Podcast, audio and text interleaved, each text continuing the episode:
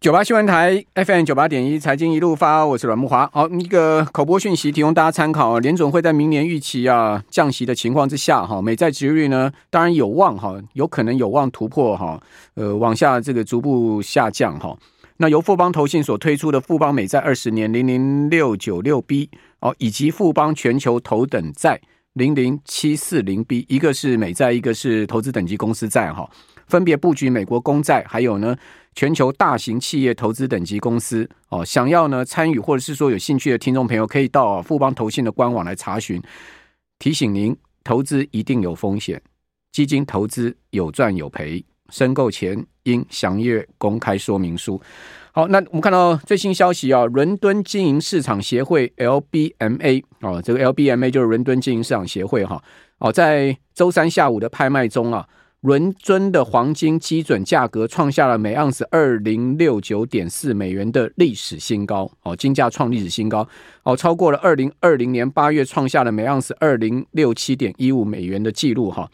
好，LMBA 是一家哦领先全球的经营贸易机构，好，负责对黄金啊精炼商进行认证，哈，那呃使这些精炼商能够进入全世界最大的黄金市场，就是伦敦黄金市场。哦，LBMA 的黄金价格呢，是在伦敦交割的未分配黄金的全球基准价。哦，那 LMBA 说呢，一月三号哈，哦，伦敦黄金开盘价呢，每盎司是一千八百三十五点零五美元。好，就是今年的一月三号。哦，自从呃这个今年一月三号以来，金价已经涨了百分之十二点七了哈。那这个。从世纪交际交接以来，哈，就是换世纪交接以来，黄金价格已经涨了七倍之多了，哈，所以金价呢是持续在创历史新高。那金价为什么在创历史新高呢？当然有几个原因啊。第一个呢，就是美元的价值，哈，货币的。全球认定的价值是持续在下降的哈，这个我们最近尤其看到了美元指数持续的下跌。哦，各位知道最新的哈，这个台币哈，今天呢再大升了一角多哈，将近两角哦。最主要也是因为美元指数持续下滑，美元指数已经正式跌破了一百零一了哈，跌到一百点九哦。这个最新交易日是下跌了百分之零点五，而且是连续四个交易日哈持续的走低的情况。那美元一跌呢，当然就凸显了金价的。这个攀高的一个情况，因为他们本来本来就是一个跷跷板了哈。那另外一方面呢，就是这个黄金的稀缺性，我觉得也是哈，这个黄金价格持续攀升的一个原因。还有就是说，现在目前全世界哈资金啊还是很充沛，当然流入各种资产哈，不发不缺乏这个钱了哈。那几个原因促使金价持续上升。今年呢，金价大概涨了差不多十三趴左右哈。那去年呢，金价是跌四趴。哦，在此前一年呢，金价是小跌百分之零点一，好，所以连续两年的小跌，但是今年一口气就把去年前年呃下跌全部都涨回来，而且创历史新高了哈。好，那呃金价的后市怎么看？美元怎么会这么弱势？好，我们赶快来请教富兰克林呃投顾的资深协理梁佩玲，在我们的节目线上。好，佩玲你好，慕驊哥。各位听众朋友，大家好。好，这个佩林，这个、呃，美元这个连续四个交易日创下新低哈，也而且跌破了一百零一，跌破一百零一到一百零一百点九哈，看起来一百大关好像又是呃岌岌可危的一个状况了。对，的确，我们看到这一波，其实从就是伴随着美国十年期公债值利率在十月十九号触了高点之后回落之后，伴随着就是在联准会的一个会议，对于明年有可能会降息三码这样的预期，其实带动了这一波整个美元指数持续的从高点往下走。那这一波其实相对的高点大概是落在十月三号一零七左右。刚木华哥提到，现在已经面临一百的关卡，这当中当然有几个因素啦。其实最大的真的还是在于大家对于联准会目前的降息预期，这种期待是非常的浓厚。那伴随着，其实相对于联准会来看的话，看起来欧洲或者是其他的英国央行这部分看起来他们的态度反而比联准会比较鹰派一些，就是一直提到说，哎，大家不要对降息有太过太高的一个期待等等的。那这部分其实我们如果就美元指数来看，我觉得的确，如果就目前的情势，到现在到明年的元月份，的确整个美元指数有可能应该是有机会。去挑战，就是前一波的低点，大概是在七月十三号，就是在九九点七七附近。不过，其实如果以这一波的确跌势也是来的蛮快的，所以如果以它的技术面来看的话，的确也已经就是它的一个十四天的 RSI 指标也已经来到了二十八，所以其实也逼近了快到超卖区的一个状况。那我们觉得大概一百附近上下应该是有机会寻求一个短暂的一个底部支撑。那后续会不会再持续的走跌？当然，第一个我觉得还是要看接下来就是美国的一个经济数据，或者是通膨牵涉到联准会对于未来的一个货币政策方向，到底是不是真的明年三月就会降息哦？那因为其实下个礼拜会公布上一次一月三号会公布上一次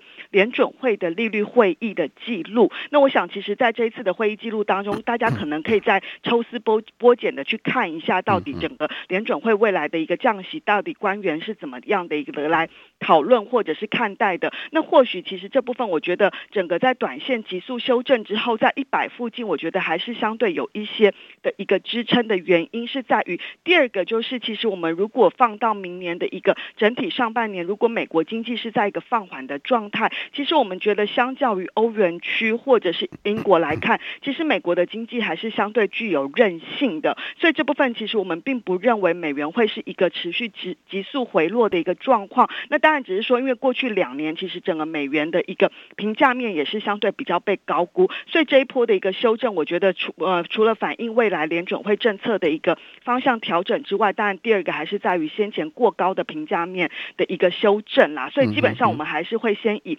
一百附近，就是可能到一百附近作为一个先短线的一个修正的止跌满足的关卡。如果再跌跌破一百，就创今年新低啦。哦，今年的低点就是在一百啊，七月的时候嘛，对，对，对，没错。我看这个美元大空头已经形成了，不晓得你看法是不是这样？如果是一个通常，如果真的是进入到木木华哥提到的它一个循环的一个大空头的话，的确它会走的时间可能都会蛮久的，就是少长达几年以上了。嗯、那这一般都五到八年。对对对，所以这当中当然其实对于台湾投资人来说，真的就是呃，的确会汇汇率这一块会有比较大的影响。那当然，其实就过去的历史经验，在联准会的一个货币政策转向的环境当中，的确对新兴市场来说会有一个很资金明显的一个转移效果，就是从美国转到新兴市场。所以可以看到，即便最近在放圣外资可能在放圣诞节，但是买超的力道都还蛮强劲的。我觉得主要也是在为二零二四年的不论是元月行情，或者是二四二零二四年的一个像是科技股相关的行情，在做预先的布局。好，那至于说金价哈，我们可以看到。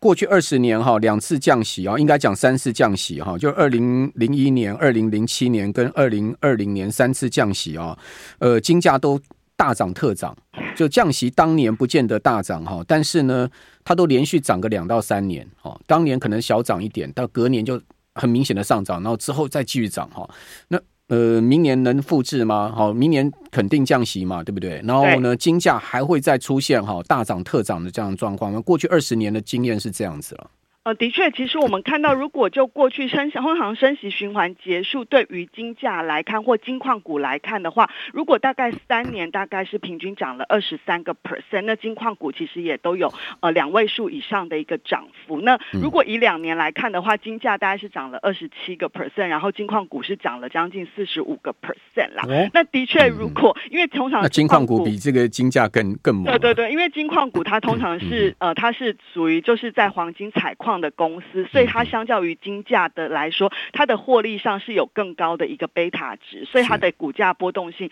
会比金价来的更高。那当然，其实以目前金价来看的话，短线上也已经逼近了两千一了。那我特别去看一下，其实如果以券商预估来看，之前我看到十二月初大概本来也就是估未来十二个月会到两千一，所以你可以看到现在市场的反应速度很快。不过，如果的确，如果如我们刚刚提到的，如果整个未来美元是在一个相对偏弱的环境的话，在伴随着其实影响金价的也不完全是一个名目利率，它影响反而是最重要是在实质利率。那如果说实质利率其实现在是在一个相对也是偏高的状态，持续的往下走的话，这部分就会让金价还是有持续的投资吸引力。那尤其刚刚慕驊哥提到了，其实就是在未来的金价其实供给面的部分是相对比较少的。嗯，好的，哦，我们这边先休息一下哈，等一下还有更多重要的国金财经的呃观点来请教梁佩玲。九八新闻台 FM 九八点一财经一路发，我是阮慕华。刚梁佩玲讲到金矿股哈，我提供一档代号哈，就叫 GOLD 的金矿股，这是一家哦大金矿商哈，Barrick 好 Barrick Gold 哈，你看到它十月初的时候啊，股价才在十三点八二美元一股哈，呃这两天飙到哈十八点五五哈，这个涨了。呃，将近快五块美金哦，涨了快五块美金哦，这涨幅啊，已经逼近了这个呃三成多了哈，有三成多的涨幅。那其实十月到现在哈，金价远远涨没有到三成啊，这差太多了。所以的确哈，金矿股在金价大涨的一个情况之下呢，肯定它的表现会超越金价了哈。这个金矿股，我觉得也是。可以注意哈，基本上就也蛮送分题的。你说啊，它涨了快涨了这么多了，还能还能追吗？哦，它的高点是三十几块美金哈，在二零二二年当时啊年中的时候，高点在三十几块美金哦。可是现在黄金价格已经创历史新高，但是呃，金矿股远远离它的历史高价位哈还差了这个一半了哈，将近一半。哦，这个其实有一点吊诡哈，为什么会是这样的？我们继续来请教富兰克林的梁佩玲协理哈。佩玲，从巴瑞克的这档股票的走势，你可以看到，哎，金价已经创历史新高，为什么金矿股远远还离它的历史高点还差这么多呢？对，的确，因为通常其实如果就大家，嗯、呃，大家可以看到，其实就投资黄金来看的话，如果投资实体黄金，其实很大的一个因素，当然也是包括了有就是货币替代性，还有在避险需求的部分。所以其实如果以真的实体黄金这一波有创，呃，就是相对又比较强势，除了大家对于美元的弱势，然后联准会的货币政策转向之外，另外一个因素当然也是有部分是在地缘政治的一个支撑，这部分的一个溢价。那因为通常如果是这样的话，其实对于金矿股股来看的话，不一定是会直接的反应啦，因为金矿股毕竟它还是股票资产的一种，所以其实我们觉得，如果就像刚刚提到的，如果是投资金矿股是在一个相对比较有利的环境之下，就是你非常确定，就是很明显看出来整个黄金的金价呢是呈现一个中长期的多头趋势，因为如果就过去这一两年，其实金价几乎是在一个大的区间做一个很大幅度的一个震荡，并不是有出现很明显的一个趋势或方向。那如果是在这种金价是在一个区间震荡整理的状态之下，对于金矿股来看，就不一定是一个相对有利的投资环境，反而就是适合是比较适合做一个区间操作的策略。那当然，其实就像莫拉迪提啊，其实我们还是觉得，就是就黄金或者是金矿股，的确它的波动度是真的蛮大的。所以建议投资人，当然因为现阶段其实如果放眼到明年要联准会要降息，其实呃，我觉得整个金融市场来说，不论是股票或债券，都有一些蛮多的投资机会。那就金矿股的部分，还是建议投资人可能在操作上，还是要去做好你的风险控管。对，金矿股有时候跌起来是跌很猛，对对对对，涨也涨很猛，跌也跌很猛哈。对，所以所以那资金水位的控制就变得比较重要。嗯，好，那美股今年哦，大家知道涨幅第一名是什么股票吗？哦，不是辉达哦，辉达也是很猛了哈，是涨了百分之两百哈。苹果今年涨了百分之五十，微软涨了百分之五十六哦，谷歌涨了百分之六十哦。亚马逊是涨了百分之八十哦，呃，特斯拉是涨超过一倍哈，那 Meta 是涨超过三倍哈，所以呢，你看到这个七巨头啊，平均的涨幅超过一倍哈，最主要是被 Meta 哈，还有呃辉达这两档股票带上来哈，那涨幅第一名哦，我跟各位报告哈，美股里面今年涨幅第一名的是一档哈，代号叫 SLNO 的股票，我也不知道这家公司啊，我真的不知道这家公司，看了今天这个消息报道才知道哦，叫做 So 呃 Soleno。Therapy，你知道它今年涨多少吗？佩林，你知道它今年涨多少吗？是 Soleno Therapy 一档一档这个制药公司哈，新新药公司，对，它开发出了一个药叫治疗叫做普拉德威利症，我也不知道这个是呃一个什么样的症症啊。好说，听说小孩子得到了这个症啊，可能会痴呆，好或者是莫名其妙的肥胖。他开发出这一款药之后，居然它股价涨了百分之一千九百。涨了十九倍，好，另外一来，嗯，对对，今年来，好，美股另外一家大家都知道，就是美国大二手仓二手车商公司，就是呃，Carvana，好，Carvana 今年股价也涨了一这个十倍，好，百分之一千零三十，哎，佩玲，明年有没有这样的股票？介绍一档来吧。没有，我们。这边不能介绍个股啊，对对看。那我觉得的确，其实就刚刚提到了，其实最近其实在整个殖利率下滑之后，的确我们发现，除了像刚刚提到的黄金之外，最近有一些生技股的表现也非常的突出。像如果以 NBI 指数来看的话，其实过去一个月指数呃就涨了十十六个 percent。其实如果以 S M P 五百指数来看，大概只有涨，就是一个月来看的话，大概只有涨五六个 percent。那这当中其实很大的因素就是在于，就是过去两年也是大家很担心，因为很多生技公司，就像慕驊刚刚提到的，它可能只是一个研发新药，但是它还没有真的获利。那这部分就会让其实高利率环境对于这些生技公司来说，会形成一个很大的压力。但是随着殖利率下滑之后呢，整个大家对于这些中小型，尤其是生技股，它的估值呢是被明显的低估之下，就出现了比较大的反弹。那尤其最近呢，像是必智呃，就是必智妥、必贵宝，它又并宣布有一些并购一些中小型生技公司的消息，拓展它的相关的癌症或者是其他的一个药物的领域，这部分也带动了中小型生技股的一个股价表现。所以的确，我们觉得如果今年来算是一个股债都丰收，那当然美股来看的话，还是以科技巨七巨头的涨幅是最为凌厉。那进入到二零二四年，我们觉得如果以目前的一个利率环境来看，的确科技。七巨头伴随着 AI 的题材的发展，我们觉得它还是有它的一个投资的吸引力。像最近我看到外电就报道，就是提到了说，若以华尔街券商还是非常看好明年 NVIDIA 的一个涨升潜力，大概都还有几成以上这样子，所以就是它的一个整个涨势还是可以持续。但是除了这之外，大家一定也想要问有没有一些低基期，但是它的有一些补涨的空间。我发现最近其实我们很多的股票团队经理人在提到，不论是各个。领域都提到了一些中小型股，不论是美国或者是全球，那甚至这部分其实我们觉得的确中小型股，因为如果你就它的绝对本益比来看的话，的确这些中小型股都是被低估的。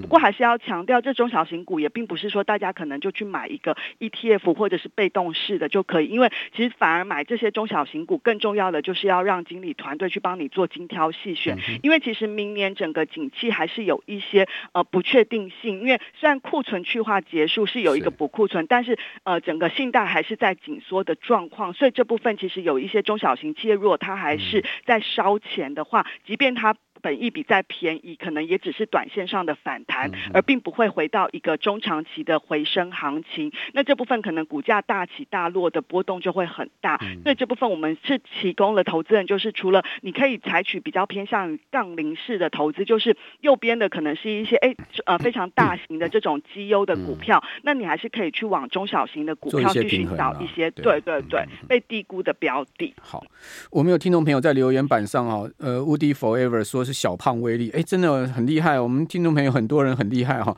的确，刚刚讲的这个普瑞德威力症候群啊，就是俗称的小胖威力。哦，小胖威力呢，它是一种一种因为第十五对染色体常被出现缺陷所导致的疾病哈。主要呢就是源自于父亲的第十五号染色体具有小片段缺失哦，所以呢会发呃小朋友会发胖这样子哈，就是所以俗称叫。呃，小胖威力哈，那么刚刚讲那那呃这个 Soleno Therapy 哈，就是做了这个药出来了哈，所以股价涨了这个十九倍。好，那刚刚佩林所讲的，的确啊，你可以看到这个生技股哈，像这个 IBB 指数哈，从十一月呃十月底的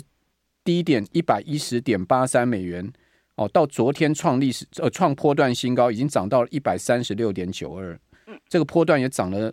两成呢？嗯，二十几应该二二十二十趴嘛，IBB 嘛，对对对。之前其实今年一到十月底，它是一路跌的，它是一路跌的，但是最近是用用喷的嘞。对，今年来大概若以 NBI 指数到昨天为止也是有涨五 percent。嗯，对，所以其实呃，就是它几乎涨势都集中在过去这几这就两个月左右。对对对，对，所以当然的确，我们觉得如果明年是在一个就是整个利率开始往比较恢复比较稳定，嗯、然后整个呃有一些呃补涨的标的的话，我觉得就会集中在一些中小型。好，谢谢梁佩。